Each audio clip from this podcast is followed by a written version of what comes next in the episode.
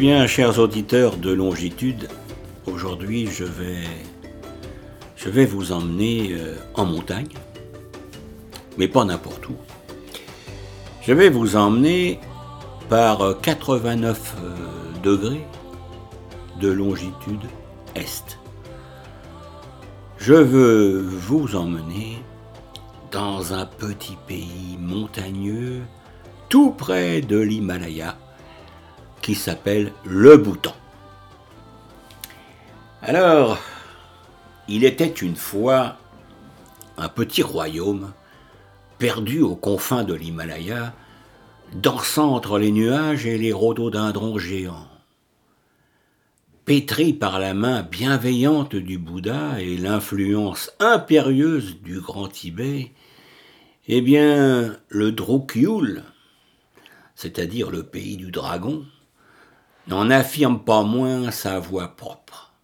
Dans l'ombre de la théocratie qui régna longtemps sans partage sur ces terres montagneuses, eh bien il défend avec bec et ongle sa manière de vivre, rendue célèbre par le paradigme du bonheur intérieur brut. Alors, soucieux de se protéger du monde extérieur, eh bien, le Bhoutan euh, n'a légalisé le tourisme qu'à partir de 1974. Et sachez que la télévision n'a fait son apparition qu'en 2000. Et dans la foulée, évidemment, Internet a débarqué, ouvrant une fenêtre sur la planète et ses frasques. Alors le Bhoutan résiste mais change. Hein. Déjà, la jeunesse, environ 80 000 jeunes euh, bhoutanais, ont cédé face aux sirènes de Facebook. Dans la campagne, derrière les murailles massives des dzongs, les dzongs ce sont les monastères, atteint par des routes qui se contorsionnent, eh bien le Bhoutan éternel demeure bercé par les psalmodies. Il faut explorer les multiples vallées qui formaient jadis autant de royaumes, puis partir en trek pour découvrir des villages autrement inaccessibles. Alors là, entre le ver d'Ara, de bienvenue, et les troupeaux de yak, eh bien, le voyage dans le temps débute. Alors, avant tout, avant tout, il faut que vous sachiez que pour partir au Bhoutan, que ce soit en groupe ou que ce soit en individuel, il vous faut un passeport et un visa, mais tout ceci doit passer par une agence de voyage qui est agréée ou assermentée au bouton.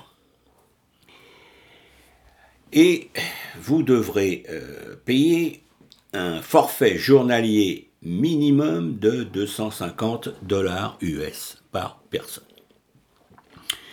Alors, ce montant a été fixé par le gouvernement pour limiter le nombre de visiteurs, et puis aussi, il faut bien le dire, pour remplir le tiroir caisse. Et ce montant de saison haute est valable pour les mois de mars à mai et de septembre à novembre. Il s'abaisse un tout petit peu à 200 dollars US en basse saison, c'est-à-dire janvier et février, et de juin à août, c'est-à-dire en pleine mousson. Alors ce tarif comprend, il faut quand même le savoir, l'hébergement en hôtel 3 étoiles, les repas, le service d'un guide, qui, ça ceci est obligatoire, le transport en véhicule particulier, alors soit un minibus pour les groupes, ou alors un gros 4x4 pour les autres. Alors, euh, eh bien, une fois votre séjour réservé auprès d'une agence, eh bien, vous recevrez une lettre d'accréditation pour le visa.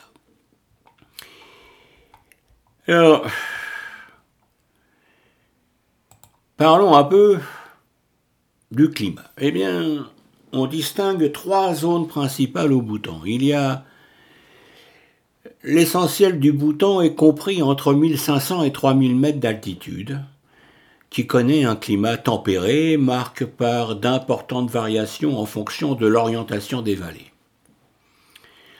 Par contre, au nord, où s'étend la chaîne himalayenne, prédomine un climat de type alpin aux hivers très froids. Et par contre, si on va au sud, c'est-à-dire à la frontière de l'Inde, c'est-à-dire entre 200 mètres et 1500 mètres, eh bien s'étend une zone semi-tropicale et tropicale chaude et humide, où la mousson déverse 5 mètres d'eau, surtout dans le sud-ouest. Alors, où dormir Alors, il faut savoir que ceux qui partent en trek seront principalement hébergés en camping. Tout le matériel est porté par les yaks et les mulets qui accompagnent les marcheurs. En général, le camp est monté dès la fin de l'après-midi, c'est-à-dire rarement après 16 heures. L'on se couche tôt pour se réveiller tôt, hein, c'est-à-dire vers 6h, 6h30 du matin. Et plus vous monterez en altitude et plus vous aurez froid.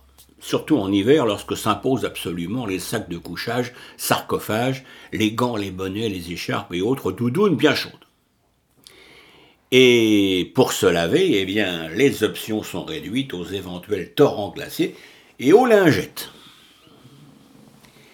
Alors, il faut savoir que certaines agences proposent des nuitées dans de confortables camps de toile de luxe, très bien isolés, avec lit de camp et sanitaire dans une tente séparée. Bon, mais ça, c'est vraiment pas la règle générale.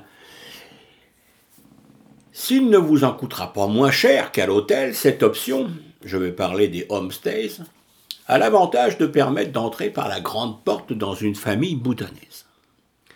Alors parfois de vénérables demeures en bois vieilles d'un ou deux siècles euh, sont ces homestays, c'est-à-dire ces maisons accueillantes, ces maisons un peu, on pourrait dire, un peu comme des euh, bed and breakfast, des chambres d'hôtes, vous voyez. Euh, l'accueil est toujours sympathique et parfois carrément adorable. Et alors, dans, dans ces chambres d'hôtes ou ces guest houses, proches des villes, vous aurez généralement droit à une chambre avec salle de bain privée et toilette à l'occidental avec chauffage. Et dans les zones plus reculées, eh bien, c'est souvent dans des fermes traditionnelles que l'on séjourne, au contact des troupeaux et des animaux dans des conditions souvent bien plus rustiques, avec un matelas au sol, un poêle à bois à proximité, dans les meilleurs des cas, douche éventuellement chaude et seau et toilette extérieure. Mais dans tous les cas, vous dînerez très copieusement avec la famille sur des notes authentiquement boutanaises. Donc, il faut le préciser, très épicées. La cuisine boutanaise est remplie d'épices et euh, avec un peu de chance, vous pourrez prendre un bain traditionnel aux plantes dans ces, euh, chambres d'hôtes euh, à base donc d'armoise, d'absinthe ou de rhododendron et chauffé à l'aide de pierres brûlantes. Alors attention parce que traditionnellement les visiteurs viennent avec un cadeau à offrir après que l'on vous ait accueilli d'un verre d'ara ou d'un très très très bon thé. Alors je vous en ai parlé puisqu'il y a les hôtels, hein, les hôtels qui sont obligatoires pour les autres, euh, pour la majorité on dirait des, touristes, avec ce forfait de 250 dollars par, jour. Euh, vous aurez droit en règle générale à une chambre spacieuse avec parquet, euh, climatisation, chauffage et certains hôtels disposent de la télévision câblée et parfois même du, chauffage au sol. Alors, le service oscille entre le très discret et carrément adorable. Ceux qui désireraient encore plus de confort peuvent opter pour un 4 ou même un 5 étoiles, avec supplément évidemment. Il y a désormais deux méridiens au Bhoutan, euh, l'un à Paro, c'est-à-dire là Paro, Aéro, c'est là où se situe le, seul aéroport international du pays, et Thimphu, Thimphu qui est la capitale du, euh, du Bhoutan. Il y a un Ramada également, et même un Taj. Un Taj, c'est un groupe d'hôtels de luxe indien. Dans tous les cas de figure, euh, on vous conseille d'apporter des boules qui hein, parce que l'isolation n'est pas le fort des hébergements boutanais, et les nuits sont systématiquement bercées par des concerts d'aboiements et de coqs au matin. Alors, euh, que peut-on dire sur le Bhoutan au niveau euh, de la santé et de la sécurité? Eh bien, disons que les vaccins conseillés sont euh, les vaccinations universelles, aussi contre la rage, la tuberculose, la typhoïde. Et pour des séjours en zone rurale, eh bien, il serait préférable d'avoir un vaccin contre l'encéphalite japonaise. Et puis également contre la fièvre jaune. Alors, si le climat sain des hautes terres ne pose guère de problème, l'altitude pourra vous peser un peu le premier jour si vous vivez au bord de la mer, d'une façon générale. Alors Paro, là où vous allez atterrir, est à 2200 mètres d'altitude. Thimphu, la capitale, à 2320 mètres. Alors rien de pressant, mais peut-être un souffle un peu court. Alors évitez de partir directement en trek puisque euh, les passages peuvent aller jusqu'à 5500 mètres d'altitude. Assurez-vous d'être à jour de vos vaccinations universelles et de base, hépatite incluse, et prenez une petite trousse à pharmacie, euh, bien utile en cas de diarrhée, notamment la malaria sévit dans les basses terres du sud toute l'année. Euh, dans les régions les plus basses du centre, comme Punaka, euh, aucun risque en revanche à Paro, et Burton. Mais si vous, envisagez, un trek dans la saison humide, préparez-vous à affronter les sangsues. On, ne vous le dira jamais assez, évitez l'eau du robinet et tenez-vous-en à l'eau en bouteille. On trouve partout la Royal Bhutan, généralement offerte dans les chambres d'hôtel. Alors, en cas de gros pépins de santé, la direction, euh, eh bien, c'est la direction de l'hôpital Wangchuk de Thimphu, qui est la référence nationale. Les traitements, ils sont gratuits pour tous. Les Bhoutanais bénéficient en effet, ça c'est très important, d'une sécurité sociale performante qui prend en charge l'intégralité des frais médicaux dans le pays et 50% lorsqu'une intervention à l'étranger est nécessaire. Pour les cas les plus graves, eh bien, une évacuation vers Bangkok est préférable ou à défaut en Inde. Alors, la sécurité dans les villes. Eh bien, une petite tache jaune sur la carte mondiale établie par l'association Transparency International en témoigne. Le Bhoutan est, avec le Japon, le pays le moins corrompu d'Asie. Autre bonne nouvelle également, le Bhoutan serait carrément le pays le plus sûr d'Asie pour les touristes. Autant dire que vous ne risquez guère de vous faire voler, arnaquer ou même vendre des objets de piètre qualité. Alors, reflet sans doute de leur philosophie bouddhiste, les Bhoutanais sont par essence honnêtes. Mieux encore, ils sont honnêtes intellectuellement et ne vous jetteront jamais de poudre aux yeux. Pas de mensonge ici. Si votre guide ne connaît pas une information, eh bien, il vous le dira. S'il fallait nommer un danger, le sol, ce serait sans doute celui lié au séisme qui frappe régulièrement la région himalayenne. Le dernier important survenu au Bhoutan, euh, avec une, euh, une magnitude de 6,1 sur l'échelle de Richter, fut en 2011. Et euh, ce séisme a détruit des centaines de maisons, surtout à l'est du pays. Et il n'a heureusement fait aucune victime. Alors, euh, si vous voulez maintenant, euh, comment dire, vous déplacer dans, dans, dans, la ville, eh bien, il faut savoir qu'il existe des transports en commun au Bhoutan, tant à Thimphu qu'entre les principales villes, avec des minibus, mais en tant que touriste, vous n'aurez certainement pas l'occasion de les emprunter. Parce que, je l'ai déjà dit, les trajets se font exclusivement en voiture avec chauffeur et guide. Alors, le réseau routier est assez réduit. Il se compose principalement d'une route transnationale qui euh, relie euh, la frontière indienne au sud-ouest jusqu'au euh, centre-est du pays via Paro, Thimphu et Punaka. Alors cette route a été élargie, goudronnée dans sa partie ouest, et des travaux sont en cours au-delà. Et puis il faut préciser également que la vitesse de progression est lente. Entre les incessants virages et l'état de certaines chaussées, on dépasse rarement les 30 ou 40 km à l'heure. Ainsi, pour rejoindre Butang depuis Punaka, il faut compter actuellement un bon 9 heures de route. Et à l'ouest, tabler sur 1h30 entre Paro et Timfu et environ 2h30 entre Timfu et Punaka.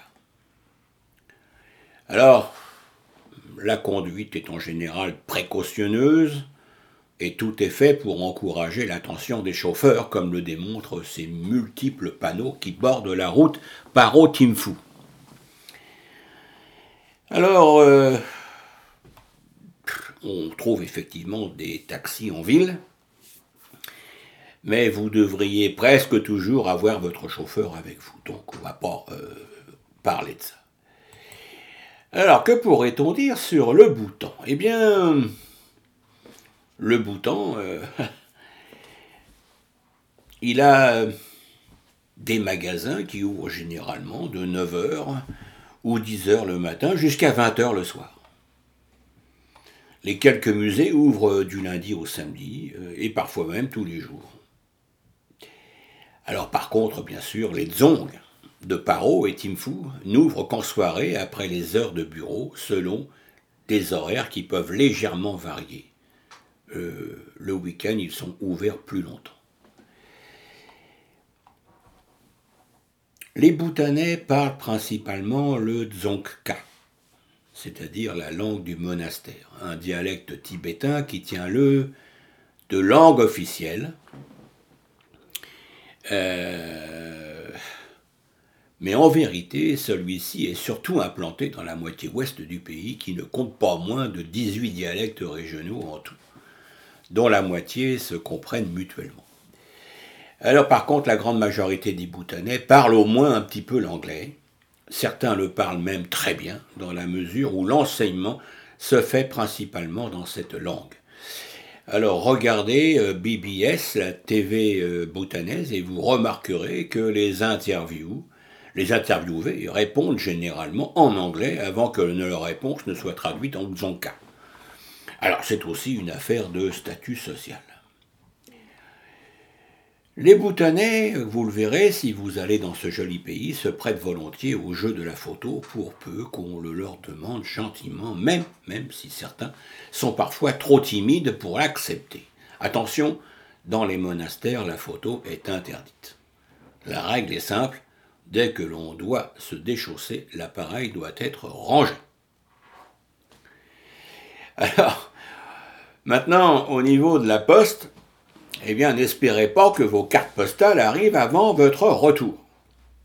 À Timfou.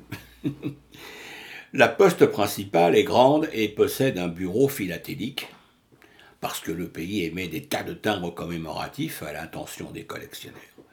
À Paro, il vous faudra d'abord aller au Stamp Shop, situé dans la rue principale, puis porter votre courrier à la poste proprement dite, qui se trouve à 80 mètres de là.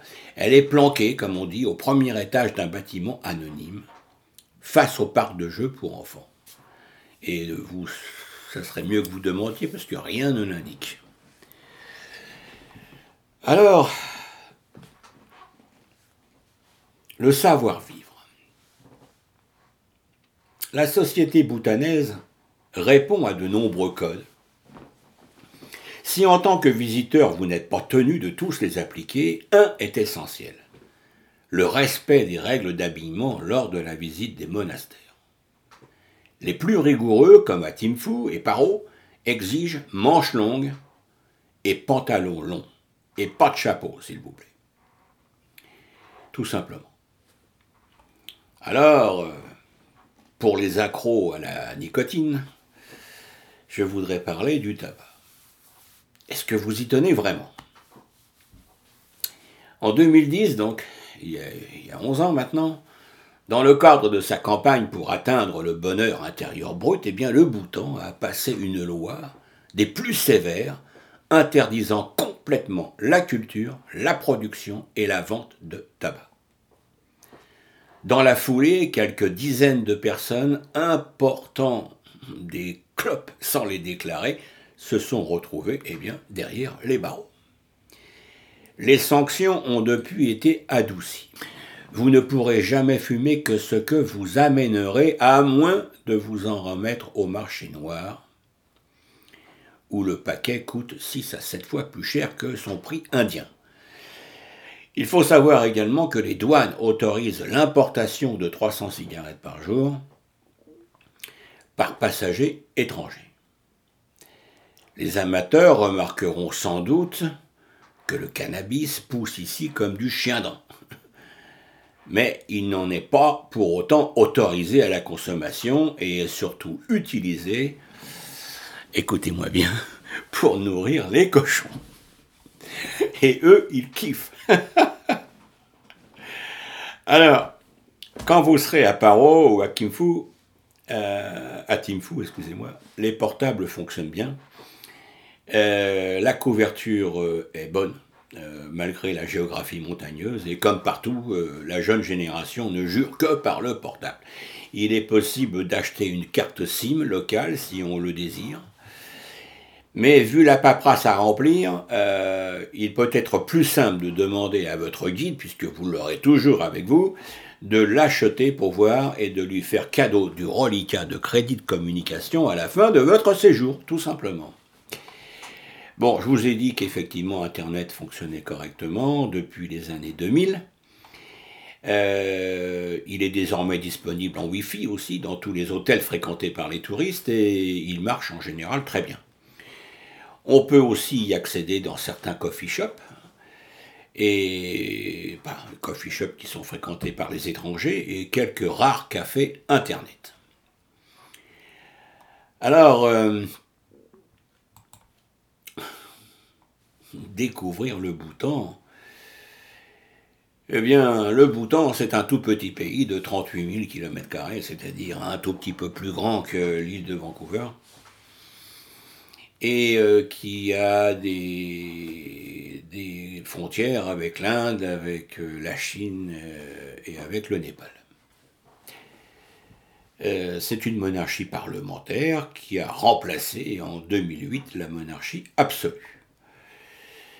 Alors, eh bien, l'économie du pays, c'est principalement l'énergie hydroélectrique et le tourisme, puisque il y a environ 1500 agences assermentées dans le pays et 70 000 visiteurs annuels.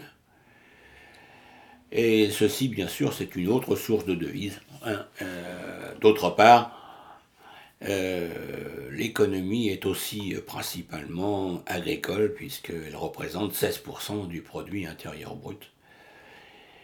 Euh, dans tous les cas, le développement économique reste subordonné à la protection de la culture et de l'environnement. Alors il faut aussi savoir une chose, c'est que le salaire minimum pour les travailleurs indiens est fixé à 120 dollars US par mois, mais les Bhoutanais, eux, gagnent plutôt entre 500 et 800 dollars par mois, vous imaginez. Alors, les droits de l'homme, eh bien, le Bhoutan figure en tête des pays les plus sûrs et les plus honnêtes de la planète. Reporters sans frontières, par exemple, n'est pas tout à fait aussi enthousiaste en termes de liberté de la presse, mais classe le pays au 84e rang mondial. Eh bien, qu'est-ce que dit euh, Reporters sans frontières? Eh bien, la législation est restrictive, et puis il y a une tendance marquée à l'autocensure. Bon, euh, fier de son héritage bouddhiste, le Bhoutan a parallèlement tendance à l'affirmer avec outrance jusqu'à avoir imposé le port du costume national aux minorités et interdit l'enseignement en népalais. En 1996, une bonne partie de la communauté Lop Sampa, c'est-à-dire environ 100 000 personnes constituées de Népalais hindouistes, qui étaient installés dans la région sud, a même été expulsée euh, de gré ou de force. Bon, ça ce sont les vicissitudes de l'histoire. Alors pour les, pour les visiteurs, il faut savoir que la gastronomie, elle est, eh bien, elle est surtout composée, euh, on va dire, de petits restaurants locaux particulièrement relevés. Si ailleurs le piment est utilisé comme épice, eh bien ici il l'est aussi comme légume. Alors résultat, eh bien on a vu des Indiens rendre leur tablier. Alors vous imaginez, alors que les Indiens ils ont une cuisine aussi très épicée. Au centre de toutes les attentions, eh bien l'incontournable et omniprésent emadachi, qui est un mélange incendiaire de fromage, de vache ou de yak et de piment, émincé pour en exprimer toute la puissance. Ce quasi-plat national se décline sous d'autres formes. Les piments infusent aussi largement les divers currys au porc, poulet, au bœuf, et enflamment les montagnes de coca, c'est-à-dire des nouilles instantanées chinoises, et les nouilles de sarrasin local. Résultat, quand ils vont à l'étranger, eh bien les Bhoutanais ont l'impression que plus rien n'a de goût, et du coup certains emmènent leurs provisions de piment. Eh bien, voilà ce qu'on pouvait dire sur euh, le Bhoutan. Et je voudrais, moi, terminer euh, cette euh, émission en vous donnant un aperçu de la musique traditionnelle bhoutanaise. Écoutez, s'il vous plaît. Et j'espère que vous aurez bien aimé cette émission sur le Bhoutan et que vous prendrez plein de renseignements ailleurs et que vous aurez la chance d'y aller. Merci de votre écoute et maintenant, voici la musique boutanaise.